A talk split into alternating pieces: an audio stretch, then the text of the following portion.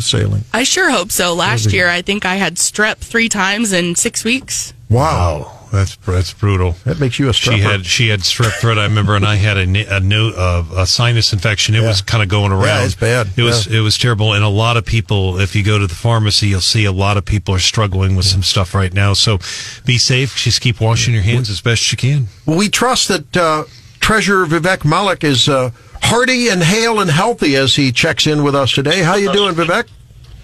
Very good, Randy. Thank you. Thank you to all the of uh, 93.9 as well. And I wanted to talk with you because we have several things to talk about. We don't want to, you know, I think of you, you know, all throughout the year as sort of the 365 little Santa Claus, you know, throughout the year. We'll talk about that program later. Uh, and I know it's not your gifts, but you're just making sure that the, you're the conduit for people money. We'll talk about that. Uh, but you're, you got a problem with Missouri's funds being invested in China, huh? Tell us about it. So, uh, what I, as the state treasurer, I believe it is my duty and obligation to make sure that our taxpayers get the best rate of return possible, especially our retirees who have worked hard for the state and now are on their uh, last leg when they need that care. And uh, I believe that at this time it is uh, not a wise decision to have our investments in China. Not only is the communist nation an active adversary of America, China is just a bad investment today. It's just not. It, it seems like I mean this sort of is a tangential issue to I think the whole the whole deal with investing or, or having China invest in our property in our you know land and being able to purchase land here. I know that you know there have been uh, you know Senator Hawley and others have gone after that, but I we just really shouldn't contribute to their coffers. I guess that's the general strategy here, right? That is right, and and I am looking at more from a uh, economic perspective. Uh, from the number standpoint, we had a presentation at the board which clearly told us in the last 15 years, and any investment in the emerging markets uh, with China or ex-China, the ex-China markets have uh, done way better than the China with, with China markets. So especially after COVID in the last four years or so, it has been very sluggish, and I do not know why we would have our money in China, especially when communist China also allies itself with Russia and other bad actors on the international stage. Uh, I know that MOSERS acted last year to divest in uh, Russia after its invasion of Ukraine, and uh, senior U.S. military officials have argued China is preparing to invade Taiwan, which could escalate conflict and make our investments in China even more riskier and unstable.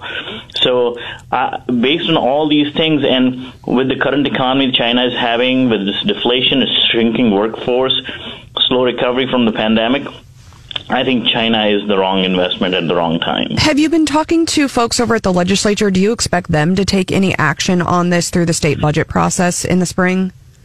Uh, I am very hopeful, and I have urged. I wrote an opinion piece on this uh, just uh, last Friday. That uh, that was that was one of the comments during well, the MOSERS meeting, and I said, well, if that's the case, then I urged the legislature to take up this issue, and I hope somebody will be filing uh, a bill and hopefully pre-filing a bill, and I'll be definitely testifying in favor of that. Uh, Treasurer Malek, we appreciate you joining us live. I've de- I definitely have read your um, your op-ed, if you will, and your, your your press release on this issue. I want to make sure I am reading this this correctly because I know a lot of our listeners are going to be surprised at this number. But you're saying that the, you're saying right now there is two hundred million dollars of Missouri state retirees pensions pension funds tied up in communist China. Am I reading that correctly? That, that is correct. Oh man, two hundred million dollars. How, how did that happen? How how was that possible? Well, there is investments that are in the emerging markets, and China is part of the emerging markets. So over the last uh, 15 to 18, 20 years, it has been, uh, before pandemic at least, it has been uh, uh, okay investment. It never fared well uh, when you compare it with the markets which are ex-China, not including China. Over the last 15 years, it had not done any anything better than that. But in the last four years, uh, your money in China has not making giving us any returns. So uh, I, I, don't see, and with the current geopolitical situation and all, uh, I, I, just do not see uh, in this in future going in any other direction. Oh man, that's something. We're talking with Missouri's treasurer Vivek Malek uh, to, this morning on Wake Up Mid Missouri.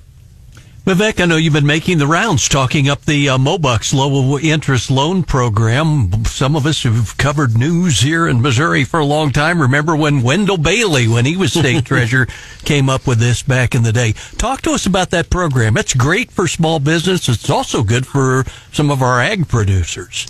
Yes, it is a wonderful program, and I am grateful to Treasurer Wendell Bailey when he started that back in early 80s. But uh, over the course of time, as the interest rates uh, went down and were historically low, there's not much interest in Mobucks, and there's not much gain you would get by invest- getting a loan through Mobucks. But especially in the last two years, when inflation has been high and the high high high uh, uh, tax rates have been breaking the backs for small businesses and farmers. I think uh, this has come as a savior for all of our small businesses and especially in the agriculture sector too.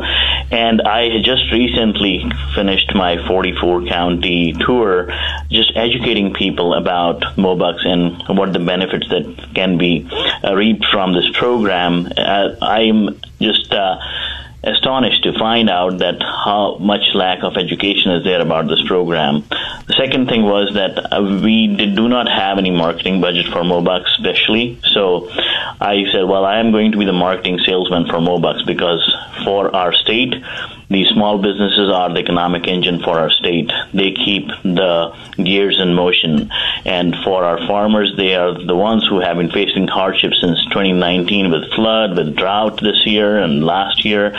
And they have been constantly just uh, pushed. Uh, and so any small help that we can offer from the state treasurer's office, I said, I'm going to take on the road and go and talk about uh, Mobucks to let people know that we have a program that we are going, we're working with legislators to increase the cap on that so that we can help more and more small business and farmers and even local governments to get the loans at low, low interest cost uh, and help them through these tough times. And uh, in the spirit of the holiday uh, giving spirit coming from the office there of the treasurer, uh, and in a time when people are having to spend more just to keep up with what they bought last year, if they want to try to, you know, keep apples to apples, um, we should remind people about the unclaimed property program. It's great. I took advantage of it this year, and uh, it, it really was something I hadn't done previously. Absolutely, Randy. I, I would say uh, this. There, there are two programs which caught my attention very quickly as I assumed the office back in January.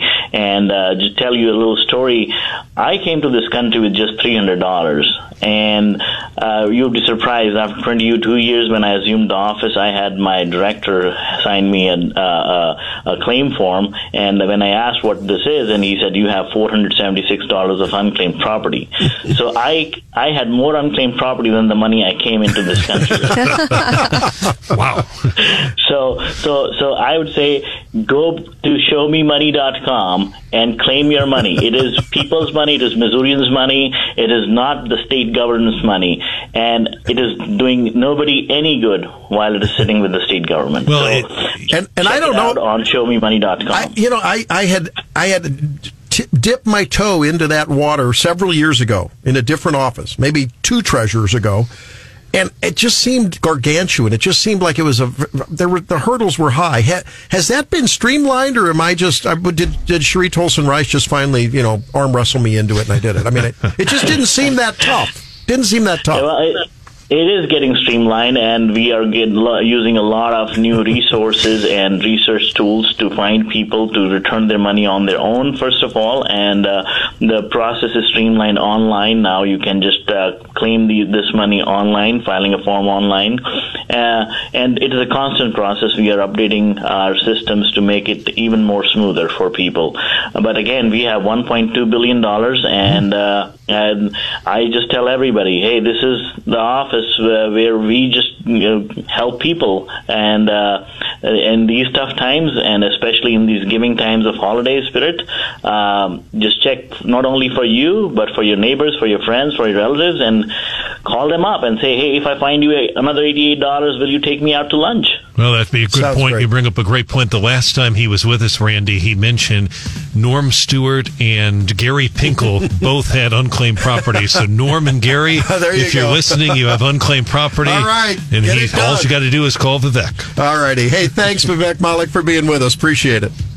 Thank you very much. All right, there he is. Uh, when we come back, uh, it's not always happy holidays. Sometimes it's holiday blues. We'll talk with the good people from CenterPointe Hospital in just